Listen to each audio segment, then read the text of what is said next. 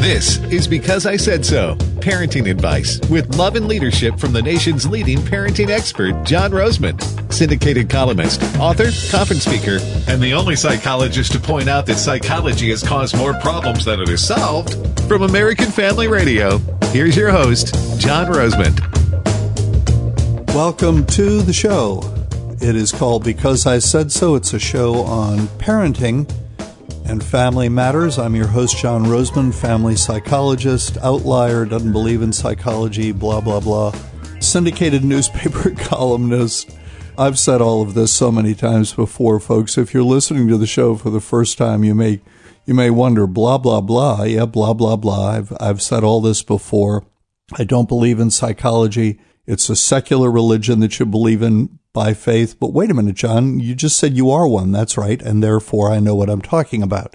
I've written about 20 books on parenting, family issues, and I travel the country as a public speaker, speaking primarily in churches these days, Christian schools. And glad you've joined the show and hope that this can be of benefit to you and your family. I am constantly amazed at today's parents. I mean, and I don't mean that as an insult. It's just that for all of their good intentions, they keep acting, they act frequently in very, very counterproductive ways, And people my age, I'm 120. Or it seems like that sometimes. I mean, my health is good and so on and so forth. But I mean, people my age, things have changed so dramatically in our lifetimes. I don't think things have changed as dramatically in the single lifetime of a generation as much as they have changed in the lifetime of my generation. We look at each other and, I mean, people my age, my generation, I'm a baby boomer, and we just wonder how much worse can it get? And when we're talking about what we see going on in American parenting these days, we just shake our heads. And that is the question. How much worse? How much more crazy? How much more nonsensical? And I don't mean to be insulting any of you out there who are young parents today. You need to hear this. You know, today we are a progressive culture. We have no respect for old people. I'm not an old person, but we have no respect for our elders anymore. This is a characteristic of postmodernity and progressivism.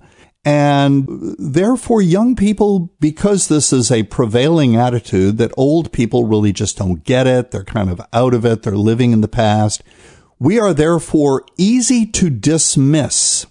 We are easy for the younger generation to dismiss. And if you are a member of the younger generation, whatever you call yourselves, a millennial, a Gen Xer, or whatever you are, you need to listen to this.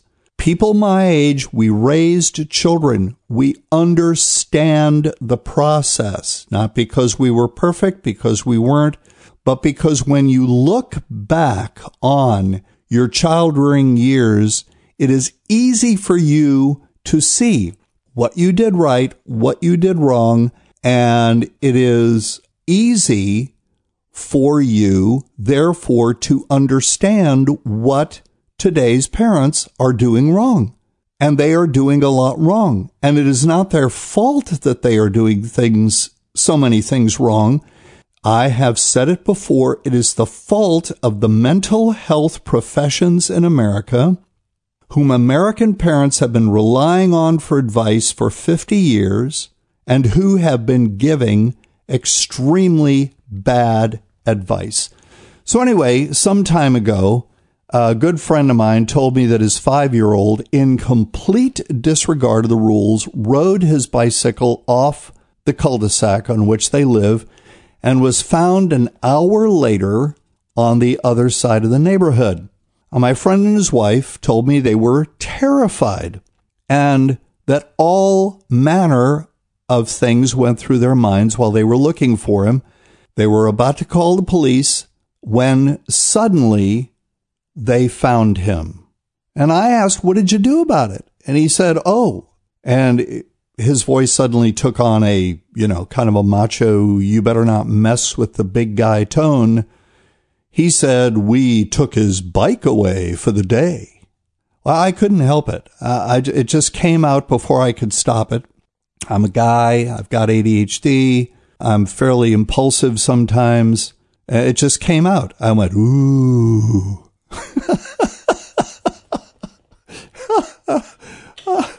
And my friend looked at me and went, what? And I said, you sure are mean. And he said, oh, right. What would you have done, Mr. Parenting Expert? Would you have taken his bike away for a month or something like that? He rejoined sarcastically. And I said, oh, absolutely, for at least 2 weeks. And he looked at me for a moment and he said, you're serious, aren't you? I said, oh, yeah, I'm dead serious. Here's my prediction. Having been inconvenienced to no significant degree as a result of breaking the rule on riding his bike, your son is going to break the rule again. After all, what's the big deal of a day without your bike? And indeed, I have discovered that he has broken the rules again and again and again and again. You know, on the other hand, let's go back to the situation. If his parents had put the bike up for 2 weeks to a month, hung it from a hook in the garage, for example, and I mean, you know, 2-3 months, I they'd have said, is 3 months too long? I would have gone, no, absolutely not. The purpose of consequences, folks, is to establish a permanent memory. If a consequence does not establish a strong permanent memory, it is worthless. You wasted your energy. You wasted everybody's time. You're back on square one anyway. So if these parents had come to me and said, okay, you know, he rode his bike off the cul-de-sac, we found him 3 hours later at a neighbor's house. The neighbor's, his friend's mom said that he had told her that he had permission to ride his bike over there when she asked. She didn't check. She didn't know. John, we're thinking of putting his bike up for a while. How long is too long? And I would have said 6 months maybe. 6 months, you've passed the point of diminishing returns. You know, 3 months is enough. I would absolutely advise at least 6 weeks to 2 months, and that's a minimum. If they had done that, then this little boy would have paid a great price relative to his age for breaking the rule, in which case I would predict he would never have broken the don't ride your bike off the cul-de-sac rule again, not ever. Most of today's parents are like my friend. When their kids do something wrong, they tap them on the backs of their hands with wet noodles. Actually, the metaphor analogy that I am more fond of is they try to stop charging elephants with fly swatters. When it comes to corrective discipline, today's parents don't seem to want to upset their children. And ironically, because they will not upset their children with consequences that they use. They will not use consequences that upset their children. In other words, they themselves end up getting upset and yelling things like, how many times have we told you not to ride your bike off the street? Answer me. How many times? Then they feel bad for having lost their tempers. Then they apologize and it's back to square one. You know, it's around and around they go. They use wet noodles. They use fly swatters. The misbehavior keeps occurring because, hey, there's no price to be paid here. You know, what these parents are doing is inconsequential. And so the parents end up getting frustrated. They scream, they yell, they jump all around, you know, like Mexican jumping beans. And then they feel guilty. Then they apologize, back to square one, and the misbehavior occurs again. If you want a child who has broken a rule to not break the rule again, and by the way, isn't that in the child's best interest? Yes, it is. It is in a child's best interest that misbehavior be stopped as quickly as possible after it starts, stopped permanently. The research has found that the happiest kids are also the most well-behaved. Then when the violation occurs, levy a punishment that does not fit the crime. A punishment that is completely out of proportion to the offense in question. In that fashion, you will make a lasting impression on your child, and the infraction in question is unlikely to ever occur again. And by the way, I'm not talking about spanking. Spankings are over with too quickly. That's why I don't recommend them. It's not that I have some problem with swatting a child on the rear end. I really don't. But they're over with too quickly. You know, the pain under the quote, worst, end quote, of circumstances. You know, I'm talking about loving parents here. I'm not talking about people who have set out to really inflict harm, abusive people. But the pain of a spanking is gone after 5 minutes. Folks, in this case, I would have had the parents hang the bicycle by a hook in the garage for 6 to 8 weeks. That is going to make an impression. Outrageous consequences of this sort do not have to be levied often. A handful or one every so often is going to serve as a great preventive of future disciplinary infractions. Your great-grandmother called it nipping it in the bud.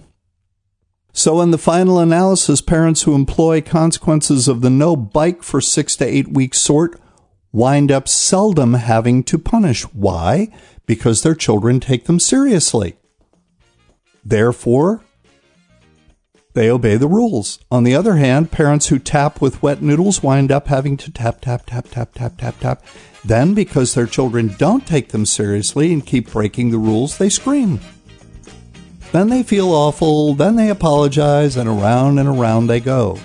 To occasionally, or to constantly tap and be often stressed out, or to be occasionally outrageous with your consequences, and almost always cool as a cucumber? That sounds like a no-brainer to me. Back in a moment.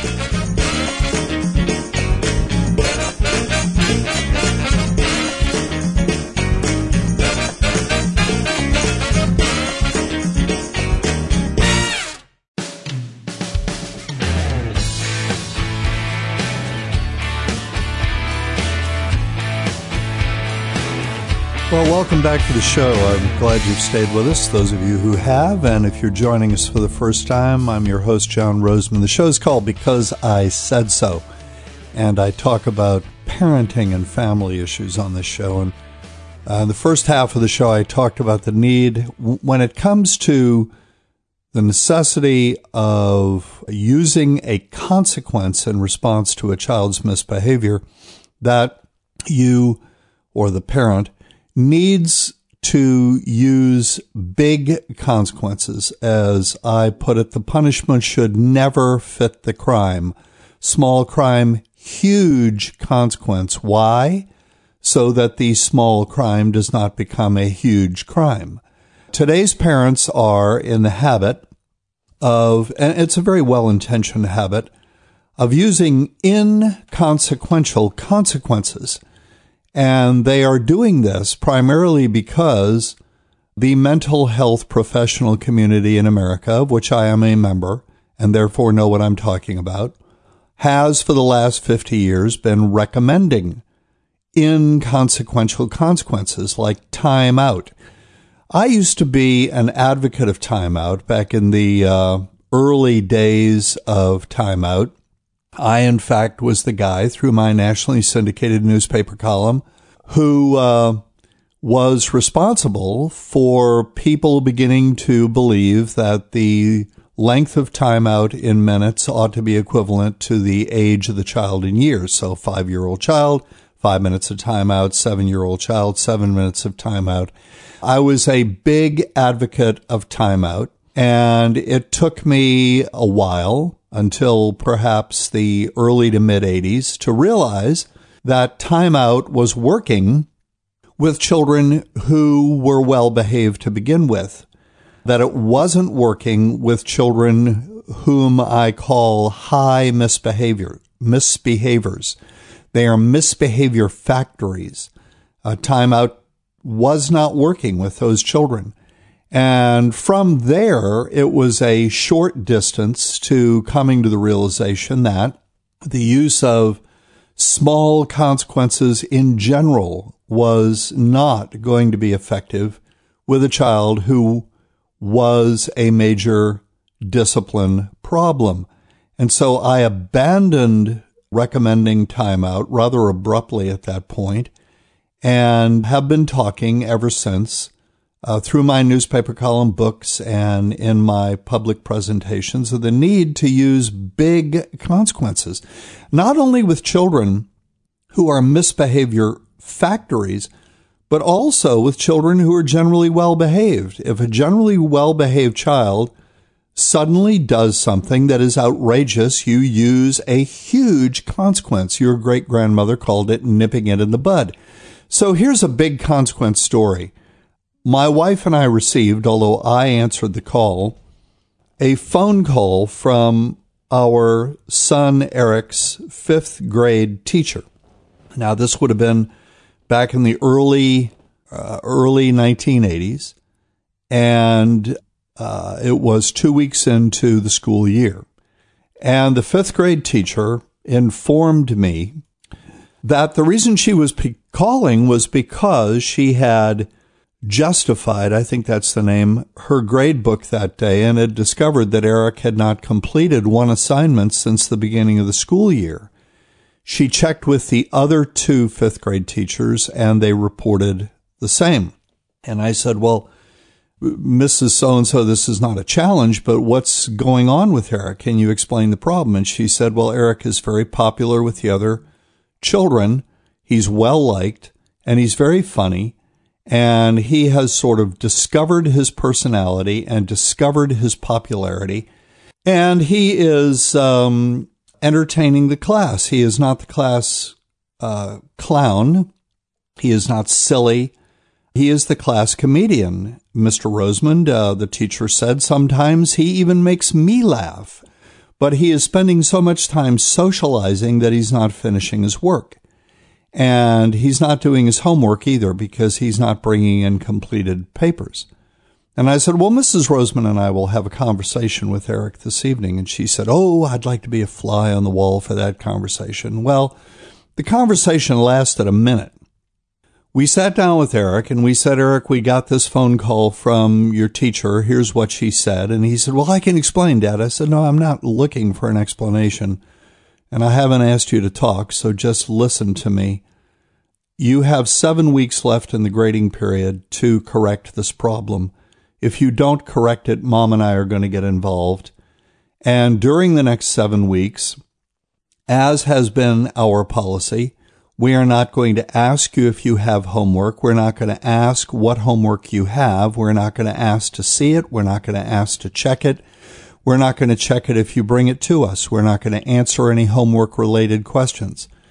Our policy concerning homework was virtually, with rare exception, completely hands-off, We told the children early on, having learned our lesson the hard way, your homework is your responsibility.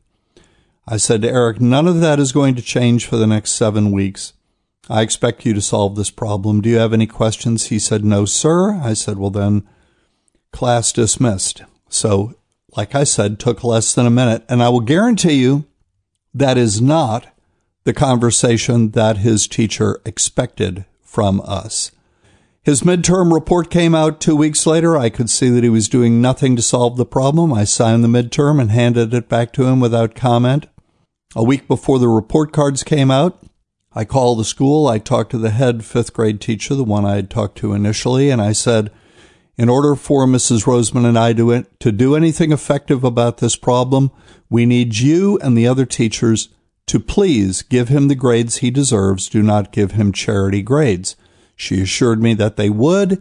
The report card came out. There were 3 Ds on it, one of which, by the way, I am convinced was a charity grade. We called the school, requested a conference.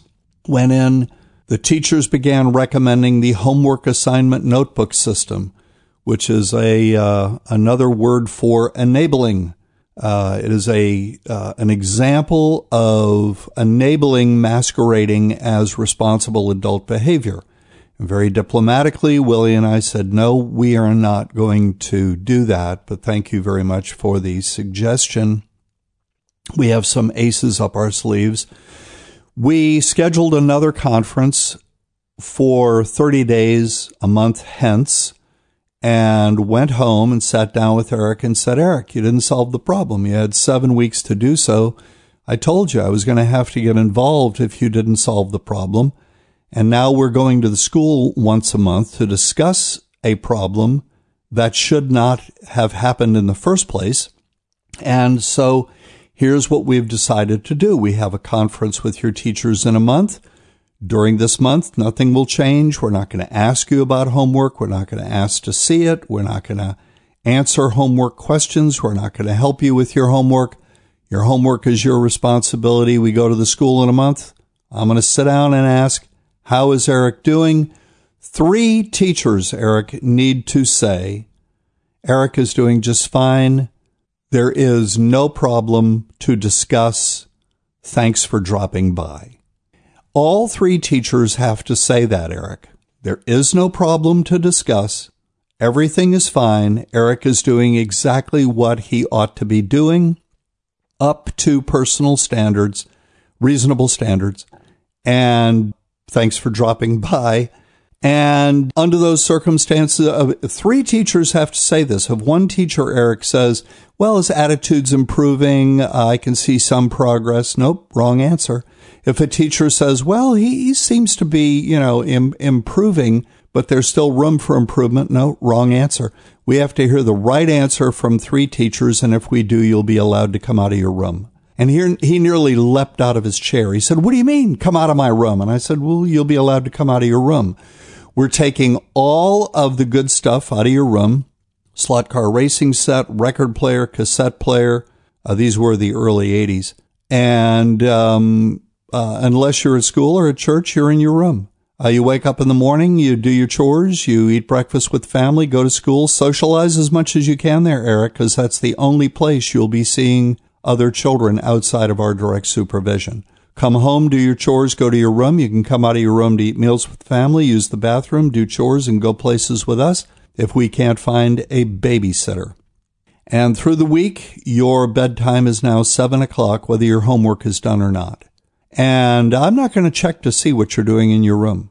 On weekends, you wake up in the morning, do your chores, have breakfast with the family, go back to your room. You can come out to eat meals with us, use the bathroom, do chores, and go places with us if we can't find a babysitter.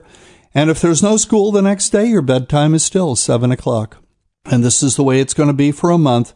At the end of a month, if one teacher gives us the wrong answer, we're doing this for another month. And Eric, you have 7 years left to live with us. And if you decide to stay in your room for 7 years, you'll be solving 3 problems for your mother and me. Problem number 1, we will never have to worry about where you are or who you're with. Number 2, we will not, when you are 16 years old, even discuss the C word. And problem number 3 you'll be solving for us is, we won't have to pay for college because I am not paying for college for someone who can't figure out how to get out of his room. And 30 days later, we went to the school, and folks, believe me, we stuck to it for 30 days. He went to bed at 7 o'clock. He was in his room except for eating meals with us, using the bathroom, doing chores, and we gave him a lot of chores. He already had a lot, but we gave him a lot more. I mean, he asked for it to get out of his room and to go places with us if we couldn't find a babysitter. Went back to the school in a month, sat down with 3 teachers and said, how's Eric doing? And all 3 teachers said, wow, we've never seen such a radical change in a child overnight. Why, the day after our last meeting, he was a totally changed child. Basically, there is no problem to discuss. Thanks for dropping by. And folks, this is the way to stop a problem dead in its tracks. You use a huge consequence More on this in upcoming shows. Thanks for joining us, Because I Said So, every Saturday, 5 o'clock Central, American Family Radio. Have a good one.